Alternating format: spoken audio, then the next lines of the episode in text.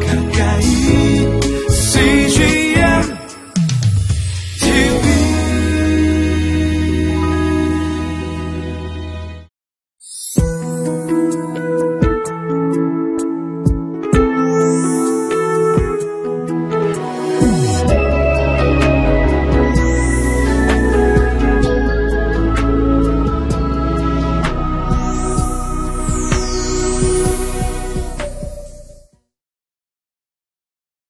할렐루야.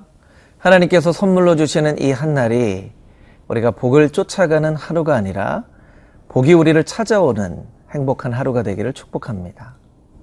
오늘 우리가 묵상할 시편 60편 말씀의 주제는 하나님의 고난이 우리의 삶 가운데 올 때입니다.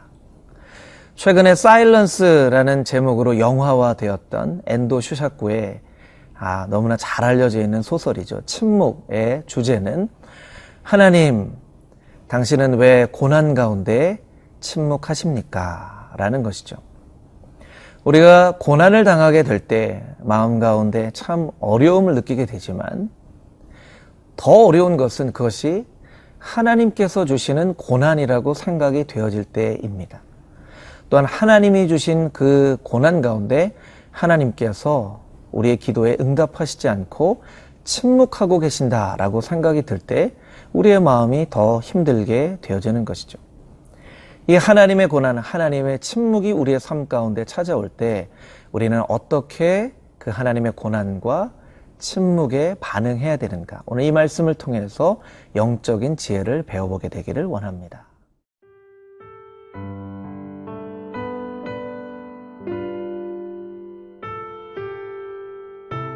시편 60편 1절에서 12절 말씀입니다.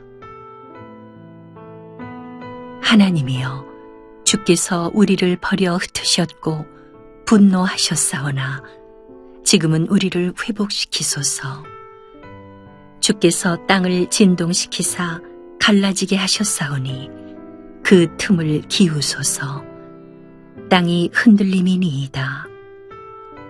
주께서 주의 백성에게 어려움을 보이시고 비틀거리게 하는 포도주를 우리에게 마시게 하셨나이다. 주를 경외하는 자에게 깃발을 주시고 진리를 위하여 달게 하셨나이다. 셀라.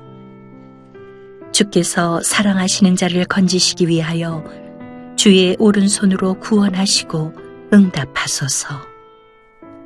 하나님이 그의 거룩하심으로 말씀하시되 내가 뛰놀리라.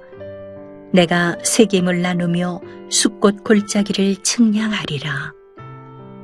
길르앗이 내 것이요 문하세도 내 것이며 에브라임은 내 머리의 투구요 유다는 나의 규이며 모압은 나의 목욕통이라.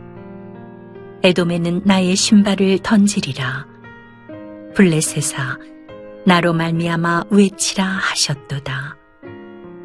누가 나를 이끌어 견고한 성에 들이며 누가 나를 에돔에 인도할까? 하나님이여, 주께서 우리를 버리지 아니하셨나이까? 하나님이여, 주께서 우리 군대와 함께 나아가지 아니하시나이다. 우리를 도와 대적을 치게 하소서. 사람의 구원은 헛됨이니이다. 우리가 하나님을 의지하고 용감하게 행하리니 그는 우리의 대적을 밟으시리심이로다. 본문 시편 60편은 사무엘하 8장과 역대상 18장의 배경을 가지고 있는 시편의 말씀입니다. 역사서와 시편이 조금 차이가 있는데요. 시편 60편에는 에돔을 소금 골짜기에서 쳐서 12,000명이 죽었을 때라고 이야기를 하고 있는데 역사서에는 18,000명이 죽었다라고 어, 설명을 하고 있습니다. 또 오늘 시편 60편의 표제에는 요압이 장군으로 등장을 하는데 역대상에는 아비세가 장군으로 등장을 하게 되죠. 이런 역사서와 시편의 말씀을 비교해 가면서 묵상해 보는 것도 굉장히 좋은 영적인 유익이 될 것입니다. 오늘의 본문의 말씀을 읽어보면 1절부터 하나님의 이름을 부르고 있습니다. 하나님이여, 주께서 우리를 버려 흩으셨고 2절 말씀 주께서 땅을 진동시키시사 갈라지게 하셨사오니 3절 말씀 주께서 주의 백성에게 어려움을 보이시고 비틀거리게 하는 포도주를 우리에게 마시게 하셨나이다. 4절에도 5절에도 주께서 주를 경외하는 자에게 이렇게 이야기를 하고 있습니다. 다윗의 가장 큰 어려움 중에 하나는 자신이 당한 고난의 주체가 바로 하나님이다라는 것을 알게 되는 것입니다. 이것이 어떤 사람에게서 온 것이 아니고 이것이 어떤 환경으로부터 온 것이 아니고 하나님께서 이 고난을 주관하고 계시다라는 것을 깨달을 때 한편으로는 주권자이신 하나님을 믿음으로 바라보게 되기도 하지만 또 한편으로 우리의 마음 가운데 다윗과 같은 그런 물음을 하게 되는 것이죠. 하나님 왜입니까? 왜 하나님께서 우리의 삶 가운데 이런 고난을 주십니까? 이렇게 하나님께 묻게 되는 것이죠. 아마 여러분도 다윗처럼 인생에 한 번쯤은 그런 질문을 해본 적이 있으실 것입니다. 하나님, 나의 가정 가운데 고난을 주신 이유가 무엇입니까? 하나님, 우리의 자녀가 왜 이렇게 고난을 당하게 하십니까? 이런 질문들을 우리가 인생에서 최소한 한 번 이상 하게 되는 것이죠. 우리는 부족한 인간으로서 하나님께서 하시는 모든 일들을 다 이해하고 깨달을 수는 없습니다. 그러나 분명한 이유가 있을 것인데 그 이유를 우리가 반드시 깨달아야만 한다는 것이죠. 우리가 하나님이 고난을 주시는 이유를 다 이해할 수는 없지만 영적인 선배들에게서 이 질문에 대한 어떤 힌트들을 얻을 수는 있다라는 것이죠. 우리가 알고 있는 19세기의 가장 큰 기독교 지성이라고 하는 C.S. 루이스는 아, 이런 얘기를 합니다. 고난은 하나님이 귀머거리 세상에 들으신 메가폰이다. 어떤 학생이 그렇게 C.S. 루이스에게 이야기를 합니다. 교수님, 교수님은 사랑의 하나님, 좋으신 하나님, 인자하신 하나님을 이야기하는데 우리의 삶 가운데는 왜 이렇게 고난이 많은 것입니까? 왜 이렇게 많은 아픔들이 있으신 것입니까?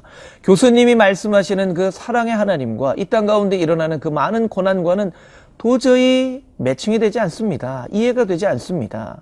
교수님 좀 속 시원한 설명을 해 주십시오. 그때 C.S. 루이스가 그 학생을 향해서 그렇게 얘기를 합니다. 여보게, 인간이 아무리 생각해봐도 너무나 교만하기 짝이 없는데 우리의 삶 가운데 고난마저 없다면 우리가 하나님을 생각하겠는가? 고난은 교만한 인간에게 하나님을 생각하게 만드시는 하나님의 도구라네. 그래서 이 고난은 하나님이 아무리 이야기를 해도 말씀으로 사건으로 이야기를 해도 그 하나님의 말씀을 들으려고 하지 않는 귀머거리가 되어버린 이 세상을 향해 들으신 하나님의 메가폰이라네. 그래서 고난을 묵상하면 하나님의 더 크고 분명한 음성을 들을 수 있다네.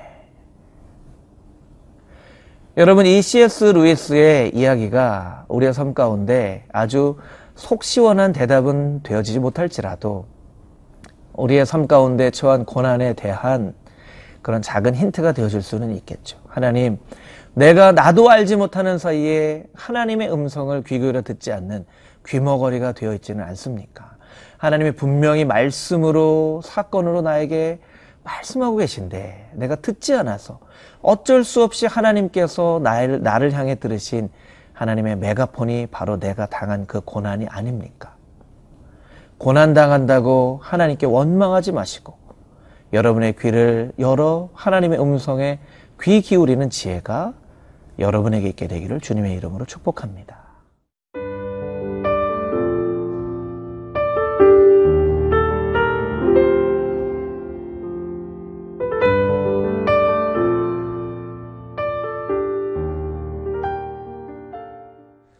본문의 하반부인 시편 60편 6절 이하의 말씀을 보면 여러 나라, 나라들이 언급되는 것을 살펴볼 수 있습니다. 여러분 6절 말씀 같이 한번 보실까요?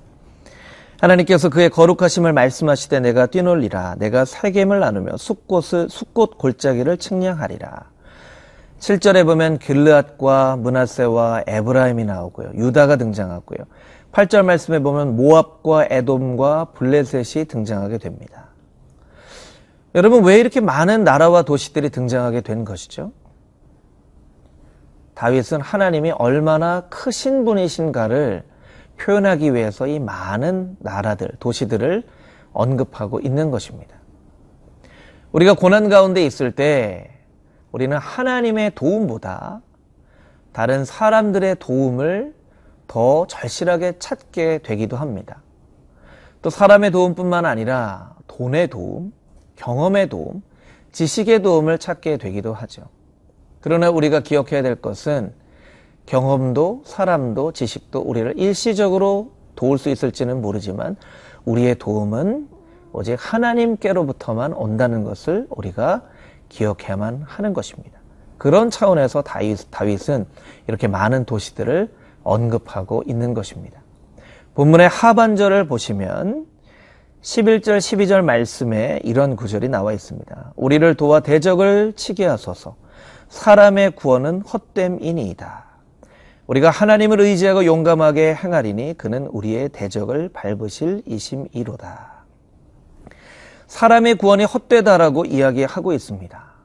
길라스의 구원도, 문하스의 구원도, 에브라임의 구원도, 모압과 에돔과 블레셋의 구원도 헛되다 이렇게 이야기하고 있습니다. 다윗은 실제로 도움을 얻기 위하여 사울의 칼날을 피해서 가드 왕에게 도망친 적이 있었죠. 그에게 도움을 구한 적이 있었습니다. 피한 적이 있었습니다.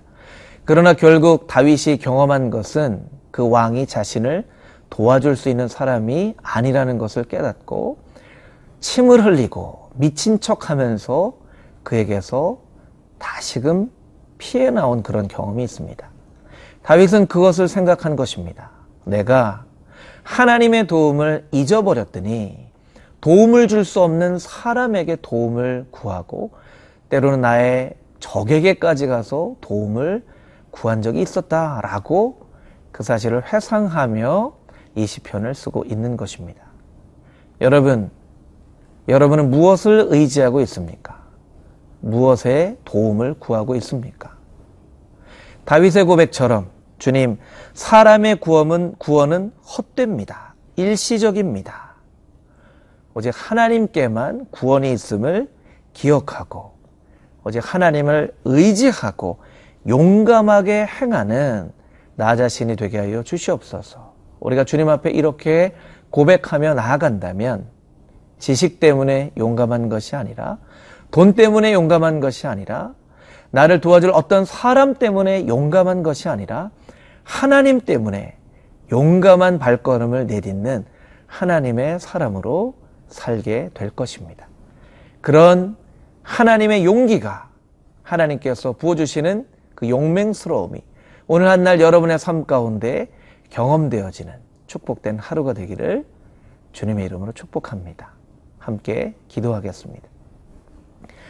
하나님, 우리는 너무나 연약하고 부족하여서 때로 사람을 의지하기도 하고 돈을 의지하기도 하고 경험을 의지하기도 합니다. 그러나 사람은 우리에게 도움을 줄 수 없다는 것을 기억하고 오직 하나님만을 의지하며 용감히 믿음의 발걸음을 내딛고 살아가는 우리 모두가 되게 하여 주시옵소서. 예수 그리스도의 거룩하신 이름으로 기도드렸사옵나이다. 아멘.